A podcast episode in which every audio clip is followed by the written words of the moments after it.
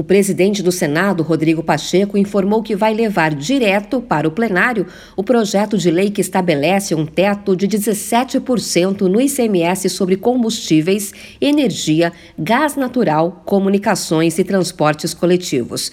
Segundo Pacheco, a decisão foi tomada apesar do pedido feito pelos governos estaduais para levar o texto às comissões da Casa antes de ser votado pelos senadores.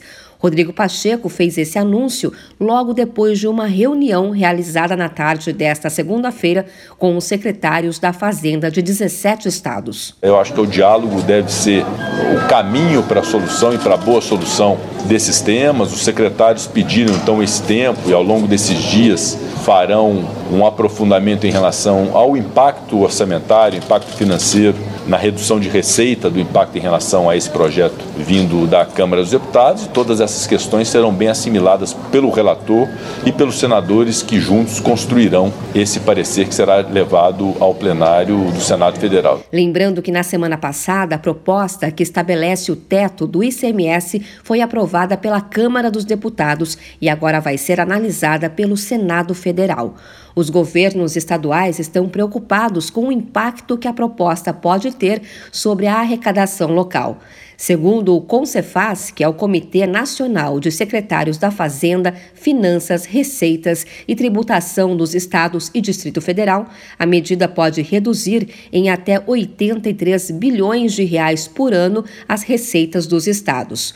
O comitê afirma que os estados já estão sendo sacrificados desde novembro do ano passado, quando as alíquotas do ICMS foram congeladas por uma lei aprovada no Congresso.